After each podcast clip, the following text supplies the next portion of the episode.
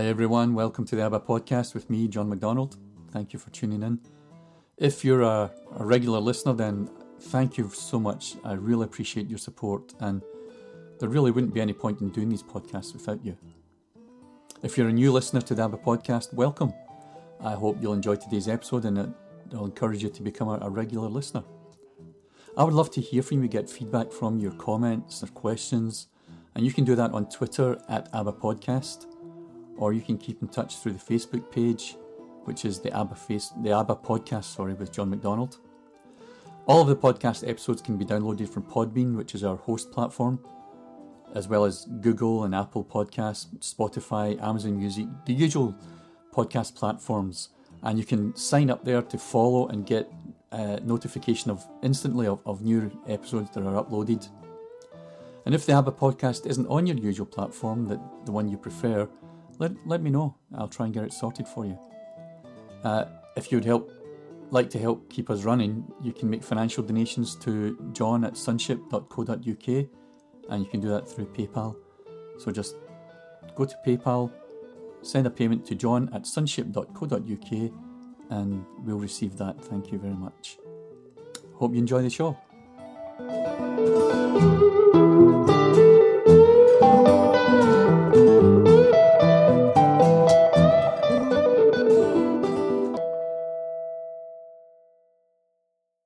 When I first became a believer, um, I heard so much about the fact that God had now adopted me, I was now his child. But that image of adoption, it always conjured up images of, of being an orphan who didn't belong anywhere. And suddenly God takes pity on me and decides, well, he, he's going to make me one of his. And so I've always struggled with that because if I'm adopted, does that mean that God had nothing to do with me, no interest in me prior to, to me being in Jesus? You know, being adopted doesn't inspire me to think of myself as someone's son. But that is what we've been hearing a lot in Western Christianity for, for a long time. But in this revelation of the Father's love, I've been learning and I've been seeing in Scripture that we are actually biologically God's offspring. We see that in Acts 17, in Genesis, in Jeremiah, in Ephesians, in Matthew. And if that's true, how does adoption fit into that reality? Well, I'm with Trevor Galpin in this episode, and Trevor is going to speak about adoption, sonship, what that really means biblically, uh, and we'll see where it takes us. So, this is the interview with Trevor Galpin uh, on sonship. Well, Trevor, welcome to the ABBA podcast. It's good to have you here. Thank you, John. And we're talking about sonship and adoption and you know i've never i've never really been comfortable with the whole idea of being adopted by god. It's it's kind of made me feel as though i don't belong. And i've heard you talk about this issue. And what, what's your perspective on that about us being adopted as god's sons and, and daughters? Well it's an interesting one because it's a word that um, immediately you say the word adoption it conjures up something a thought in your mind um, which makes sense to us in the 21st century. I mean, if, if somebody is adopted, it means um, some two people came along and basically take that individual into their home and they legally become their adopted child. And it's a legal transaction. And it's a wonderful experience for many people. Um, sometimes it doesn't work out, as we know, but you know, many, many people who've been adopted are hugely grateful for the kindness of the two people that adopted them. Mm. Um, so that's what we think about when we come to this word adoption. And it's been a word that's um, been in the English Bible since the first translation of the English Bible. Well, not entirely true, since the King James Version was translated in 1611. Uh-huh. Um, and it's it, you find it in the New Testament in five places in the teaching of Paul, where there is a word that he uses which is translated into English as adoption. Now, the issue that I have with this is, is a couple of things really. Um, and maybe you, you, want to talk about them. Why, why do we use that word adoption? If was that what Paul meant when he used when it's translated in English, and and does that fit with the revelation of God as a father that particularly Paul teaches in his writings. Now, I, I had never, I'd never thought about it really until I was um, doing something in Norway on one occasion, and I mentioned it in passing, and um, our friend Olav said to me, "You know, that word adoption isn't in the Norwegian Bible; it's another oh. word." And I thought, "Oh, really?" So wow. I, I kind of began to investigate a bit and discovered that a number of the Northern European languages don't have the word adoption. And it's found more in the languages that have got a Latin base, like French, Spanish, Italian, and part of the English That's language. Interesting. So I, I, began a journey of investigating. So, so what's going on with this word adoption? Um, do you want me to carry on with that? Yeah, well, I, I think that's really interesting. There are there are Bibles and languages who don't talk about adoption. So what do they call it then? Well, it, it's interesting. Um, when you go back to the New Testament um, that Paul and the others wrote, um, they wrote in a language which we call Greek, which was not classical Greek. It was something called Koine Greek, which was the, the everyday language of Greek that was spoken all across the Roman Empire that was a slightly simplified version of classical Greek. And Paul uses this a term on five different occasions in Ephesians, Romans, yeah, and in Ephesians and Romans and Galatians. And um, it's the same term that in English is translated adoption. Now, the word that he uses is a compound word, meaning it's made up of two words that he's put together to make up um, another word. So part of that is the first part is that the word he uses is huiothesia. Huios means son, thesia means placing, and they're put together. And it doesn't quite work in English, you know, son placing, that doesn't kind of communicate very easily. And certainly the first translators of the Bible from Greek into English looked at this word and rather than asking the question, what did Paul mean? What was his thinking theologically behind the use of this made up word? Rather, they went to look for words that they could find to translate it. Now, you know, this is a bit of a history lesson. So, you know, if you start falling off your chair looking bored, I'll know it's time to stop. But as as the centuries rolled by, um, the, the New Testament was written in Greek, eventually the western part of the Roman Empire spoke less and less Greek and they spoke Latin.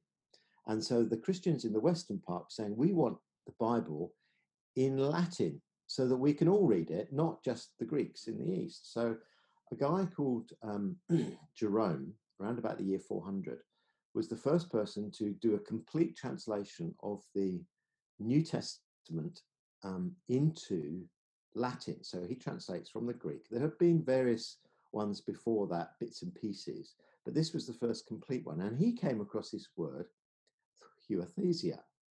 And what he did, he looked around in the Latin cultural world in which they all understood and saw a similar word which um, he put into his his Latin translation. Now, this this huiothesia word actually described a ceremony that happened in in families to do with recognizing an heir. Now, not not heirs weren't always the eldest; they were the healthiest, and so there was a ceremony when a son was recognized as being the future heir for this particular family. And they didn't have to wait for the father to die to get their inheritance to find out who that was. They had this ceremony, usually when that's, so, so just, that's really interesting in context of Luke 15 that they don't have to wait until father dies to get their inheritance. Yeah. I mean, I know it's strange to a Jewish context. Yeah, but I think it references exactly this ceremony, yeah. this thinking, this mindset. It's really interesting. And some of some of the key elements in Jesus' story in Luke 15 are picked up in this ceremony that appears to have happened widely. Um, and in this ceremony, which a son was placed in his position as the heir. So, hence this word son placing. Uh-huh. Well, not every Greek or Roman father who had got uh, an estate or an inheritance to pass on had sons. And unfortunately, it didn't apply to women. Um, but if they didn't have a son, what they would do, they would approach a friend who got more than one son and effectively buy one of his sons. And there would be a, a financial transaction. And um, this son would then become the legitimate son of this individual. And when the, the heir was announced, when the son was placed, this boy would take on this full full right of a son, the full Mhm. rights of sons. Okay, so um, he doesn't have to be a biological child, obviously, because they haven't got any. Yeah. Now, the Roman term for this ceremony was a Latin term, adoptio filio, the adoption of sons. Now, it's talking about that particular aspect of it where they haven't got a biological son. Right. It relates to just anybody take, you know. So, Okay. by the time, time you get to 400 and Jerome translating his Bible, what comes to mind for him is that the adoption of sons. So he's thinking about adoptio filio as okay, you have no sons, so I adopt this one. And so in his Latin version of the Bible, he translates it as adoption. He, he's not following the theological thinking of Paul, which we'll talk about in a minute. He's talking more about this particular set of adoption. Well, roll that through the centuries. Um, a thousand years later, they're starting to translate the Bible into English, English language. And the first person who did that was a guy called uh, Wycliffe, who the Wycliffe Bible translators are named after. That's 14th century. He translates not from the Greek and Hebrew, but he translates from Jerome's Latin version, which is the Vulgate. So when Wycliffe translates it, he sees this word in Latin, adoptio, translates it straight into English as adoption. Now, people in the 16th, 17th century, they all knew about adoption like we do today, but the, the, the previous ceremony that had happened a thousand years before has gone. That doesn't exist in culture anymore. Sonship, placing of sons didn't happen. You became an heir when your father died. Right. Unlike in Oh. the Roman era, was when the father was alive, because they worked together after that. So that that's partly what happened. So then the Reformation comes along, and the great Bible translator from the English Bible was um, William, William Tyndale. And um, did I say William Tyndale? Duh. Yeah. Anyway, that's right, yeah. Tyndale. Tyndale. Um, he translates from the Greek. So this is the first translation from, of the Bible from the Greek. Now, interestingly enough, he Ah, gets burnt at the stake for having done this because you know you shouldn't really do that. And uh, but his version of the Bible, seventy-five percent of it is taken up by the King James version. Right, so they've used Tyndale's teaching. Well, if you go through Tyndale's Bible, he comes across this word adoptio or huiothesia and says, "Hmm, doesn't work adoption. And he translates it as placing as sons in a couple of places. By the time you get to the 1611 and it's the King James Version, he's, you know, a bit dubious as far as the translators are concerned because he was burnt at the stake. mm, And they go back to Wycliffe's version, which is adoption. So what's historically happened is a word has been used that actually does not a do justice to the original meaning of the word and certainly doesn't do justice to the theology of the thinking that paul was going on to. Right. now uh-huh. people like martin luther when he did his versions of the bible they didn't go that route that the english had done.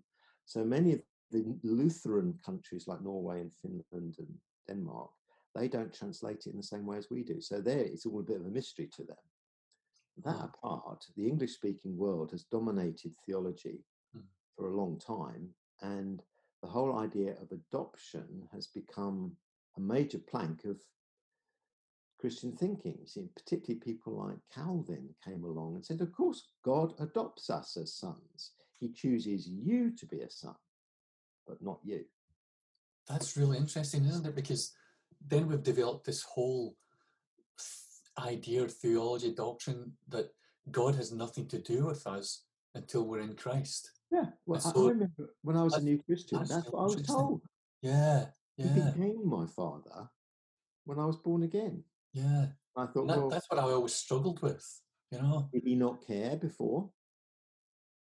You see, see, the idea of adoption sounds great on one level. I mean, th- there are eminent writers who've written books about adoption, how they were adopted, um, and uh, their experience of being adopted was wonderful, and it helped them understand the nature of God as a father. But that's from an emotional um, healing story of theirs rather than a biblical foundation of what the word actually means. Um, Mm. and so you've got people saying, well, God adopts us because he loves us. Because there's a huge element of that in adoption.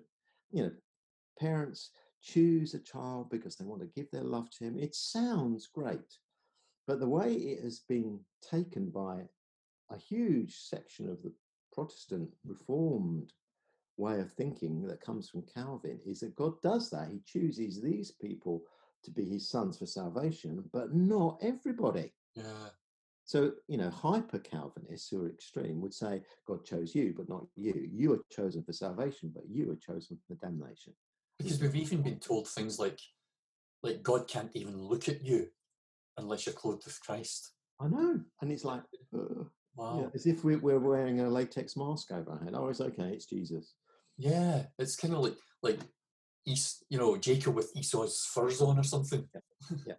And it, to me, that that is just doesn't do justice to the theology, which is the other aspect of this. I think the translation is one issue, um, and I, I understand that the muddle that the translation brings, but theologically, if you take away the emotional niceness of the thought of being adopted and actually say, well, most adopted people at some point say, yeah, but who was my real mother, my real father? And they go looking for the, obviously, many go That's looking true. for their real parents. It's become a huge industry nowadays, hasn't it? For some. And sometimes, you know, it's a happy ending, especially if you're Davina McCall and you do your kind of program on TV about it. But the reality is, it's not always a happy ending. And, you know, so it, it's a very emotionally charged thing, but it's not the language that Paul was t- talking about, Okay. what he had been had revealed to him.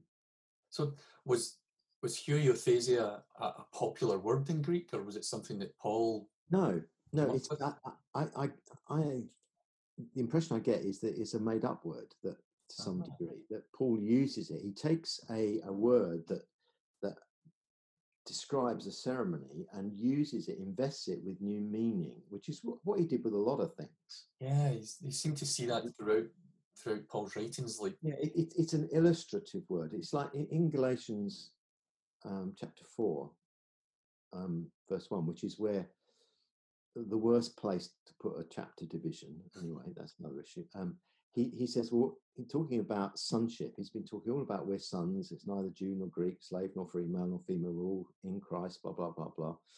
He, he uses that because we're sons, we're heirs.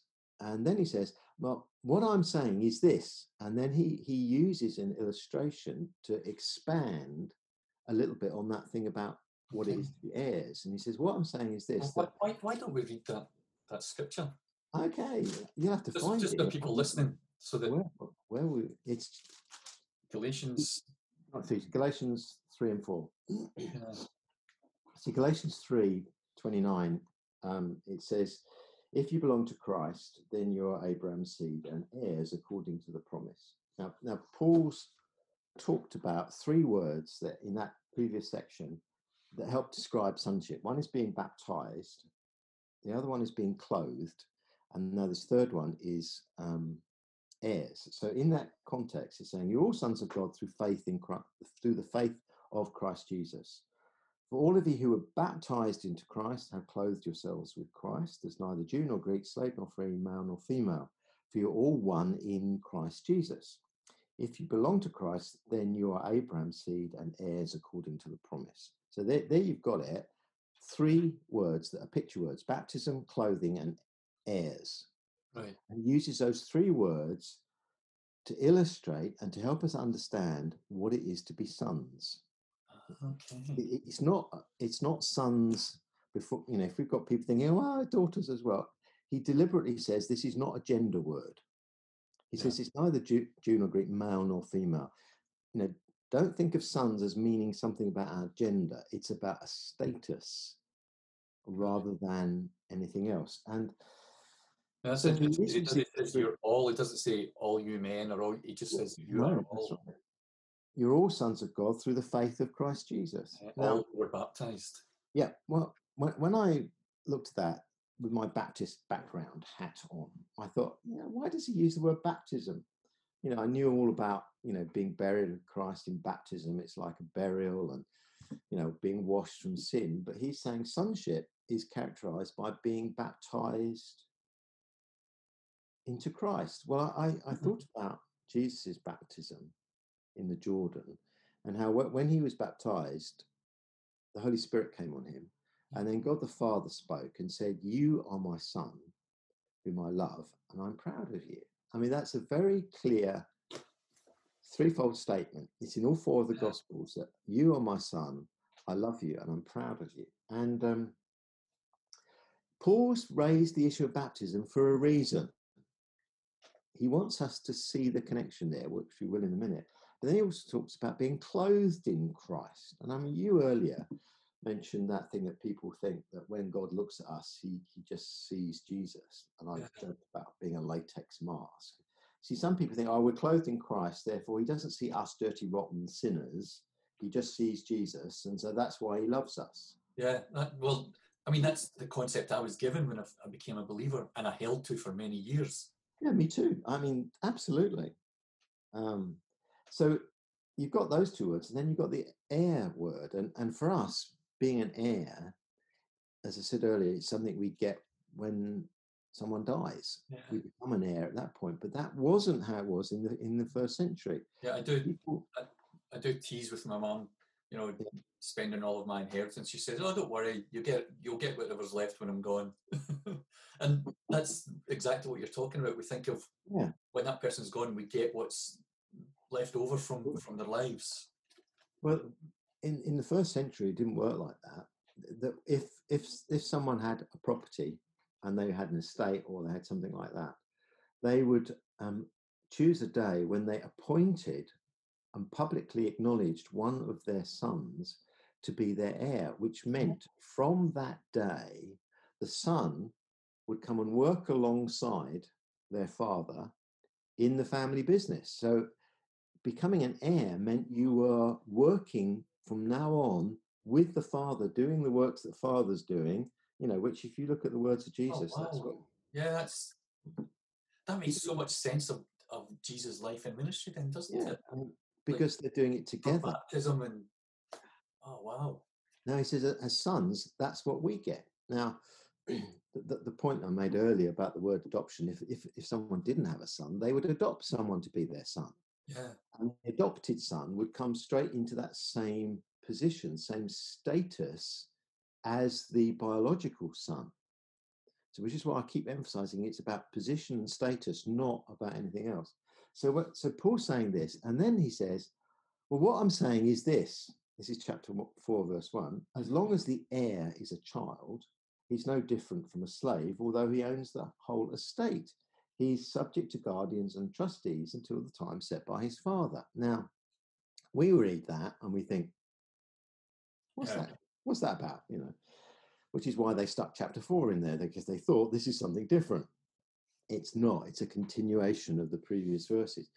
But when they read this the first time in Galatians, they had all have gone, "Yep, yeah, okay, get that, Paul." And they, well, what do they get? He's describing something those first readers would have all recognized. This this concept that children, particularly sons, were looked after by household slaves, educated ones, guardians and trustees, in like a nursery in the home of the of the rich family. Right. And the father mm. wouldn't take a lot of interest. They're under guardians and trustees.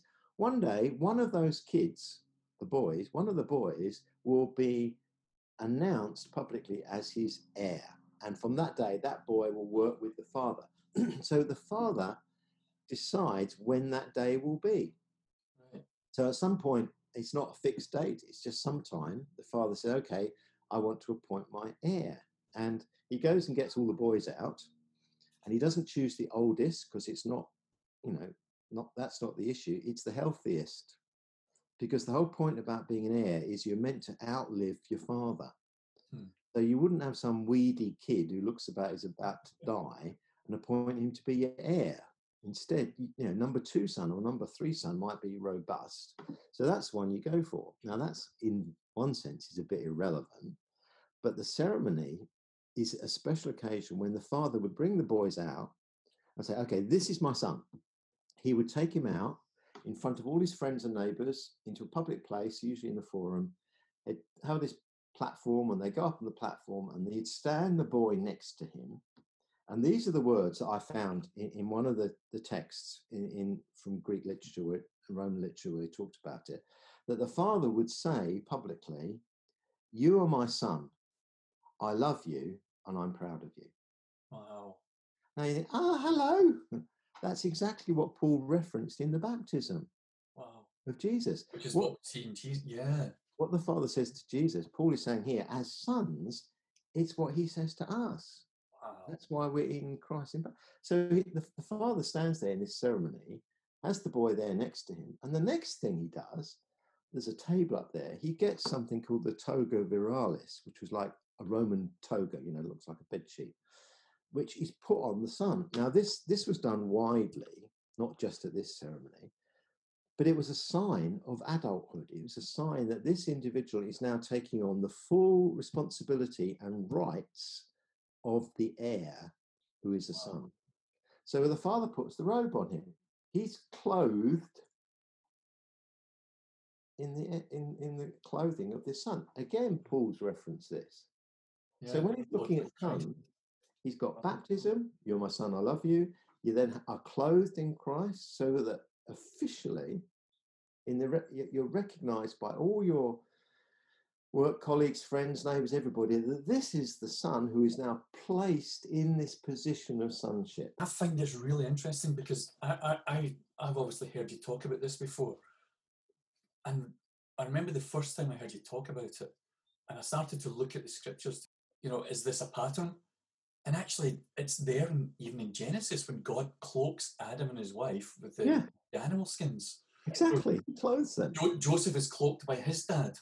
Elisha is cloaked by Elijah. It's just, And remember the story of uh, the prodigal son, yeah, Luke 15? put the best robe on him. Yeah. So what? See, what's the father doing in that? He's embracing the son, the returning son, who is a son in the first place. Yeah. You know, he's not adopting him. It was his son. It, it was his son who belonged to him, who's mm. been absent, who's gone away and lost connection, lost relationship with the father in the story. And when the boy comes home, the father embraces him and kisses him, which is the big sign of sonship. You mm. get that in the Old Testament as well Yes. and clothed him with the best robe. And this, he puts the ring on his finger, which which isn't in the in in the Galatians passage, but in in Luke mm. fifteen, the ring that he puts on the, his finger is the sign that he's the heir and the son. Wow. And that, that's incredible because, I mean, when you think about it from the perspective of us coming to know Jesus and, and, and growing towards knowing Father, we have lost everything, like the Son, you know, and the Father reinstates this Son back to the place of, Yep. Getting back everything that he's lost. Now, if Jesus, if in that parable Jesus is thinking of this son placing ceremony, it would explain why the attitude of the older brother is pretty negative. Mm, See, you know, in our thinking, the older one will be the heir. But in this case, if there is a clear parallel between the two story and, and the illustration that Paul's using, and I think there is, uh-huh. the fact that the older brother is upset. Well, I've never had all this. Well, the fact is, Jesus overrides that because it's only a story, and Paul's illustration is just an illustration. He overrides it and puts a whole new layer into it that says, But you've always been with me. So even the older brother is placed in the position with the younger brother in the story of the prodigal son. That see, Oh. see, Paul Paul does the same in a sense because he's saying we're all in this.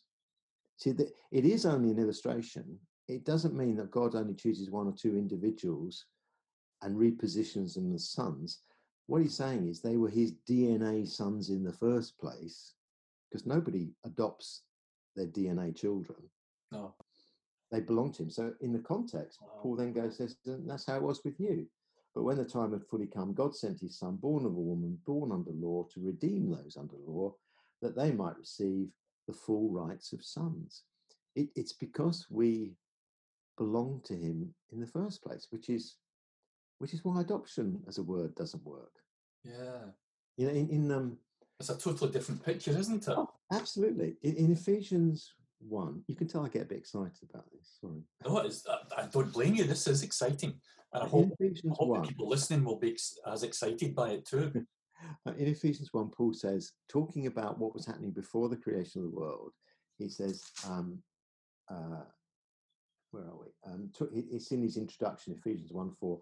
For the Father chose us in him, that's Jesus, before the creation of the world, to be holy and blameless in his sight.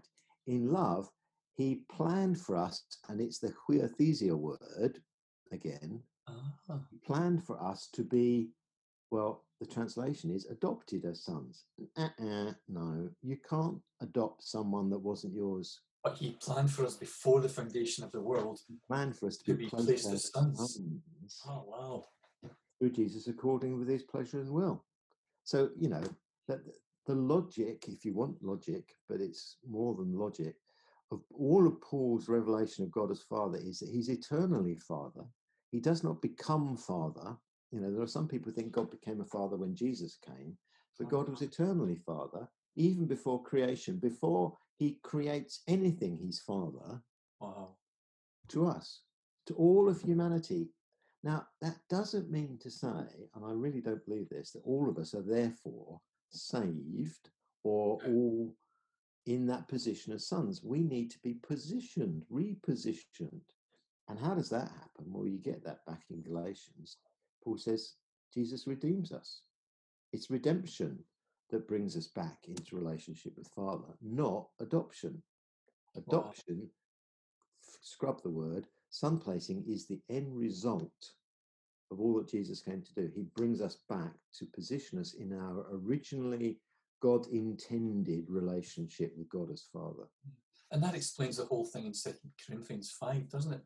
Mm. God was in Christ or through Christ, reconciling the world to himself, not counting sins against them. Yeah, who was doing the reconciling? God was. God is, yeah. Wow. I, I, to me, this is well, it's it stood my theology on its head. I think it's put it the right way up, you know, because I think It's revolutionary, I would say, it, know, it is. Um, compared to what think- we've always believed or been taught. I, I think I'm not trying to be clever here, but it's also revelatory. Yes, it, it. Yeah. Paul got it by revelation. I mean, he didn't make this up. When when he- when he wrote Galatians and someone was accusing him, well, where'd you get this from, Paul? Who taught you this? And he said, nobody. I got this by revelation from Jesus himself. Yeah. You know, on on, um, on the Damascus Road when he got saved, um, or his his life was turned around. Um, Jesus said to him, "I want you to be uh, my witness of the things you have seen of me and the things I will show you." And the fact he says, "I will show you these things," I think that's a really big clue to what Paul was experiencing. He got revelation from Jesus himself. I mean, I knew that he, Paul said, you know, I got this from Jesus, but I never connected that with the Yeah. Damascus incident where Jesus says, I, the things I will show you. And if you Wow, take it never connected that. further, one stage further back, Jesus in the upper room with the disciples in, in John, um, that last night, he says to you, I've got so much more I want to tell you, but you can't receive it at the moment. But when the Holy Spirit comes, he will show you these things and he will only speak what he hears the Father saying. So the promise Jesus gives to the disciples is there's more, there's more to be revealed. On the road to Damascus, Jesus says to Paul, I'm going to show you things. He writes Galatians and he said, I didn't get this from anyone. I got this from Jesus himself. Wow. So it just, the kind of, it's like a thread. and in Galatians and, and Ephesians springboards out of Galatians, it's all about sonship. It's all about being repositioned in Christ as sons where we were intended to be in the first place. So potentially all of humanity could be repositioned as sons. Potentially. That's mind blowing. It is. That is mind blowing. You know, I'm, I'm afraid I, I can't go back to Yeah. that place of saying, well, God chose you and not you. I mean, No. I'm a father, right? I've got three kids. I, I couldn't, supposing something terrible happened and one of my kids had to die, if I, as a father, had to decide which one it was, I wouldn't do that. I couldn't do that. I'm a father. I'd do it. I'd say, okay, I'll die. yeah. You know, I, and where, where, where do I get that from? It's from the Father who created me. It, it's, it's in the heart of God the Father. I just cannot see anything other than the Father heart of God as being one who absolutely wants the very best for every single one of his children and creates the opportunity for all of us to be repositioned as sons and daughters. And that makes it, that sheds much more light on Paul and Peter saying that Mhm. we're co heirs. Yeah. Yeah. You know, Peter, what is it Peter says about co heirs of, of this life? And, Yeah. you know, Paul says co heirs with Christ. Yeah, I mean, once Paul started saying this stuff and writing this stuff, you notice in in some of the other New Testament writers, they start to pick up that theme. You see, like Peter's one of them. You know, he does say, "Well, there's some things that Paul says are very hard to understand," but but in. Paul, in Peter's letters, his his writing is of a depth that he's preaching on the day of Pentecost, and that what we read about in Acts weren't at they Mm, they were basic compared to what it's like he he sees things now that he didn't see then i mean john um, who wrote you know the gospel and all the rest of it in, his first letter he uses the same language as paul does when he says this is how we know we're in him you know i, I, I think the revelation that paul brought is being picked up by others Or see, I wondered about this. Is, is it they're picking up on what Paul wrote, or is, is it what Paul wrote just shines more light upon what they had already received themselves? yeah he does yeah Because I think it's interesting that the whole thing about God as Father isn't explicitly spelled out in the New Testament, because that was the foundational truth that the church was built upon, in a sense. And so there was no real need to, to spell it out. So you look at Paul, and actually he speaks about the Father around 50 times Hmm. in his writings. Yeah. You know, and, and Peter talks about the Father, and I just find it really interesting.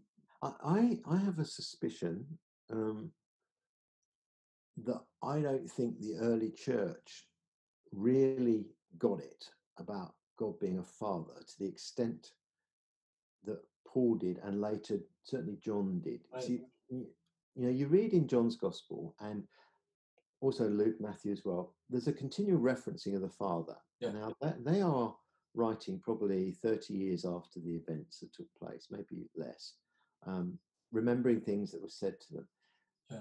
Acts of the Apostles describes that intervening period, and what what you get in Acts is okay. So what happened after the resurrection? Basically, you know, what, what how did the church begin? And what what I've noticed in Acts, in the first 15 chapters, there's very little reference in the speaking that it goes on about God being a father. The, primary point seems to be proving who Jesus was. Now, in a sense, you see that their context, their their audience in the first few chapters of Acts is is the Jewish world. Now, if if you start talking about God being a father to the Jewish people, well, you're immediately in the same pile of poo as Jesus was. You know, you know, we they don't agree with it. But the issue for the Jews was who was Jesus?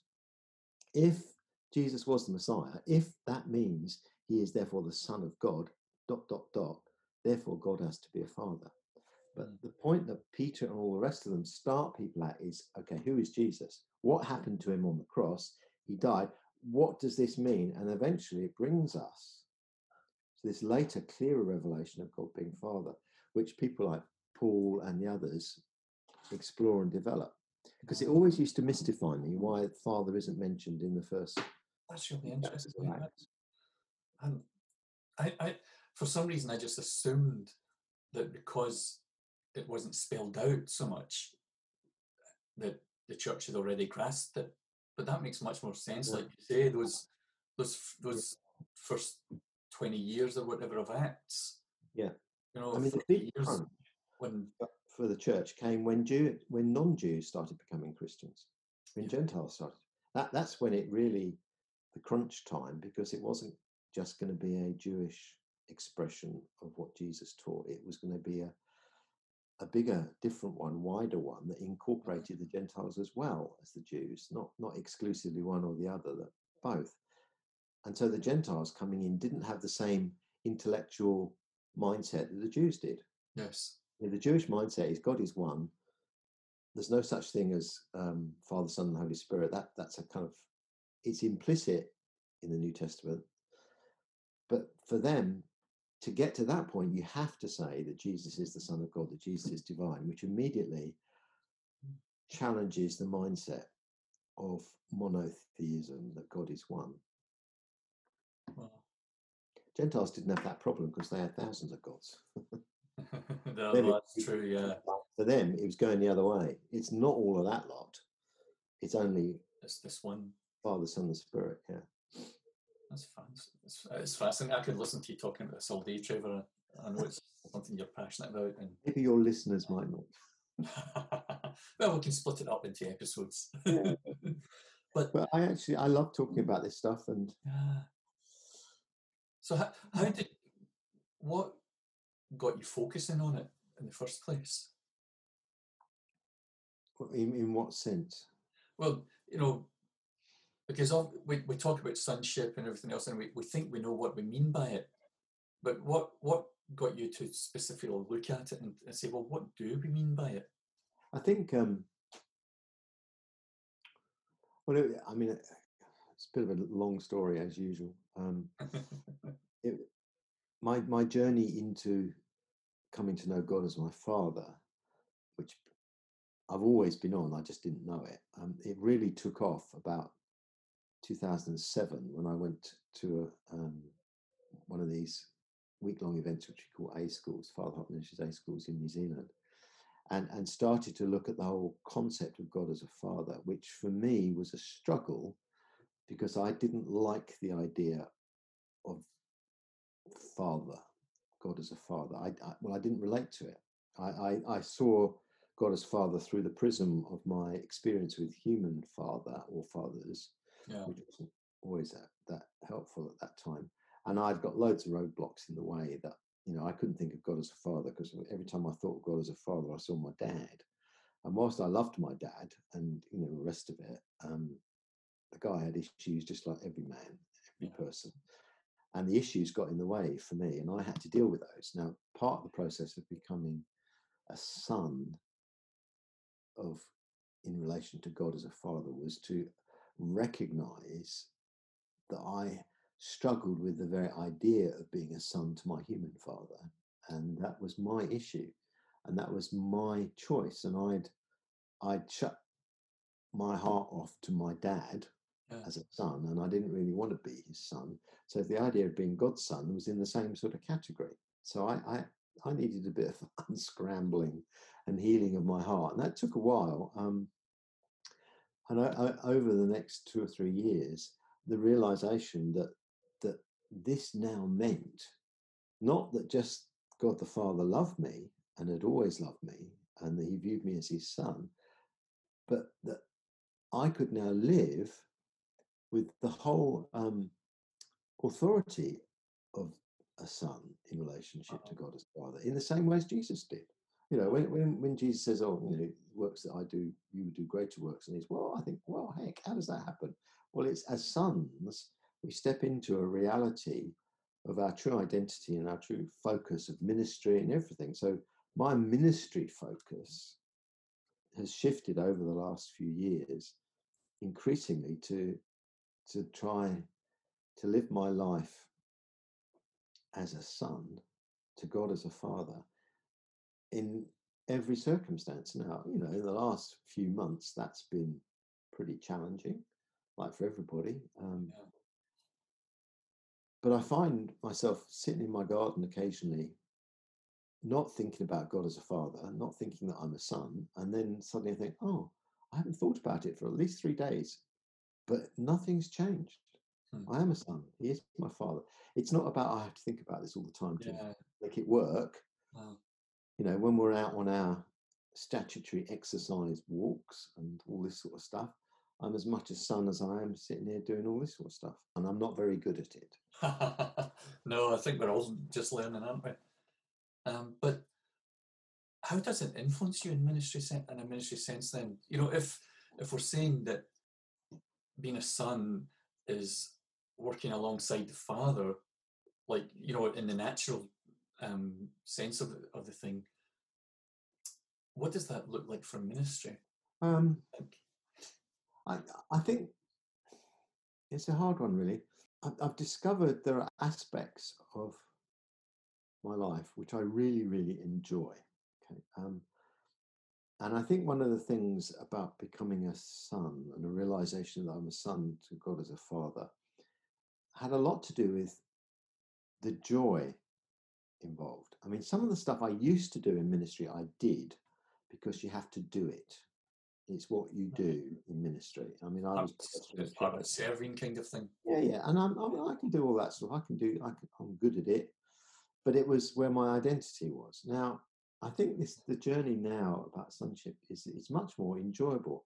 I get to have fun doing things. Now, one, one of the challenges is that I really like traveling, you know? and it it used to be that if you admitted that, you were somehow, you know, you're getting something out of this for yourself. Uh, yeah, that's true. I think ministry is about enjoyment and enjoying what Father's given you to do. So uh-huh. That, that's why, to be honest, the lockdown stuff has been a bit of a challenge for me because I'm not traveling as much as I used mm. to. Um, because I, you know, I love jumping in the car, going off on a plane. I sit in my garden and look at the rare white tail of a plane flying over. Um, I think, oh, yeah, uh, I know that feeling. yeah, so I think the reality is I enjoy doing what I'm doing, and I miss not doing it. It doesn't mean to say that because I'm not doing it, I'm yeah. not son. I think that's the difference. Yes. Um, I'm looking forward to getting back to jumping on in the car and doing something. When that day comes and I can't do that any longer, well, cross that bridge when we come to it. Well, do, do you think maybe that, that the Lord will give you something else to find joy in? I imagine so. It might even be heaven. You never know. yeah, well. I, I, was listening. I, I, listened to something today. Um, a, a pastor, a Baptist pastor in America, who's been a Baptist pastor for 50 years in the same church, First Baptist Church Atlanta, uh, who's just just retired. Well, no, he hasn't retired. He's just handed over his role as senior pastor. He's 88. He's now pastor emeritus. And um, I, I knew of him many moons ago when I was a young Baptist pastor, and I used to like listening to his style of preaching and everything. And he just said, you know, uh, don't think I'm retiring because I don't have a plan to retire. And I thought, yeah, I get that. I, I don't have a plan to retire. Um, I, I, used to, I joked about it occasionally on schools that my, my, idea of walking, following the father, keeping arms back, is doing the things that father's doing, looking down at the road and the pavement, and noticing one day it's gone gold. Wow, that would suit me nicely. That's pretty cool. Yeah, uh, stepping over from this into the next. That's so neat. So I don't know what that, you know. Wow. So one last question for you. You know, you've talked about this whole sonship, huiothesia being put into a place of, of being an heir. Do you have any thoughts on what it is we inherit? We get everything that Jesus got. Wow. I, I haven't I have yet to step into the reality of that. Mm. I mean, I, there are people who um, are longing to see um, the greater works still to come. I, I don't know. I, I'm still on a journey, John. I'd like to see more miracles and stuff, I guess. Yeah. I'd like that- yeah. this COVID thing to end. That would be nice, yeah. But I, I just, it makes me wonder because, you know, in Luke 12, 32, Jesus says, It's the Father's pleasure to give you the kingdom. Mm. And I just wonder what, you know, what does that look like? What, what is it that we're, re- we're receiving? Does, does it depend on our ability to receive or? No, is it can't do. If know. it did, it would just be more stuff we have to do. I I think that's probably one of the biggest things is that I don't have to do anything Yeah, to receive all that Father's got for me. I think my, my thinking is it's a bit like these shelves behind me. It's a book on the shelf. When it's time to take the book down, I think Father will show it to me.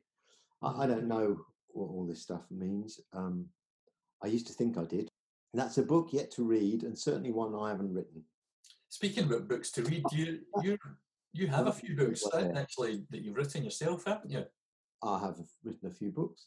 Yeah, and I know is it finding the father and the story of the church? You talk about this sonship. Yeah, um, that that was.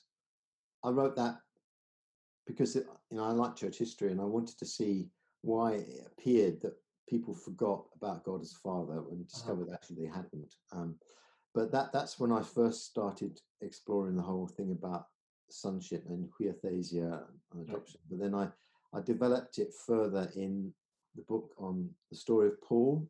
Um, when the- the early years? yeah, the early years. It's, it's basically his first missionary journey and the whole issue that blew up in, in, in the church about is there anything we have to do to prove we're Christians? You know, do we have to do Jewish customs? Do we have to do circumcision? And he, he says, no, it's all done for us. It's, we're in Christ. And he wrote Galatians out of that. Yeah, And that, that's a major exploration of this whole issue of sonship, huiothesia, in that book. I had much more time and space to write about that, all of which are available on Amazon and Kindle. And uh, anyway, and then latterly I've just thought, okay, what happened next? Oh, What did Paul do after that? So the last book is the story of Paul, part two, the middle years, mm, that's fabulous. So, how many books have you written? five. Five books, and they're all available on Amazon. And Yeah, you can buy them on Amazon, or or if you want me to send you one, contact me and I'll I can do that. yeah.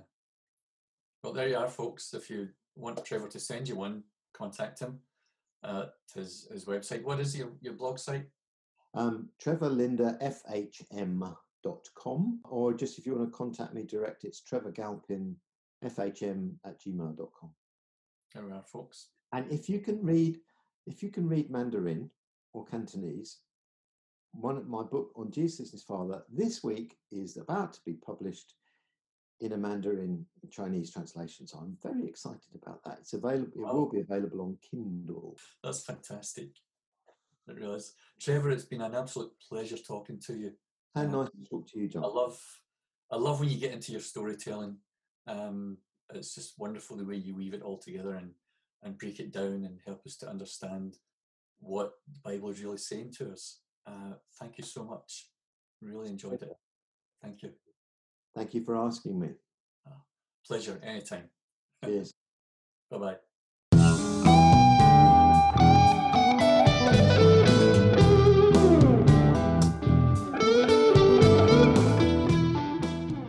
Well, thank you for listening. Uh, I hope that was a, a real blessing to you. Trevor is a wonderful Bible, teacher and storyteller. I would encourage you to get a hold of his books if you can, and some of his recordings, which are, are available from his website also. Next episode, I, I want to look a little bit more at this, so I'm going to take a look at what it means for God to be a real father, what it means for us to be his offspring from the very beginning. But you need to wait for that one. All the best. Bye bye.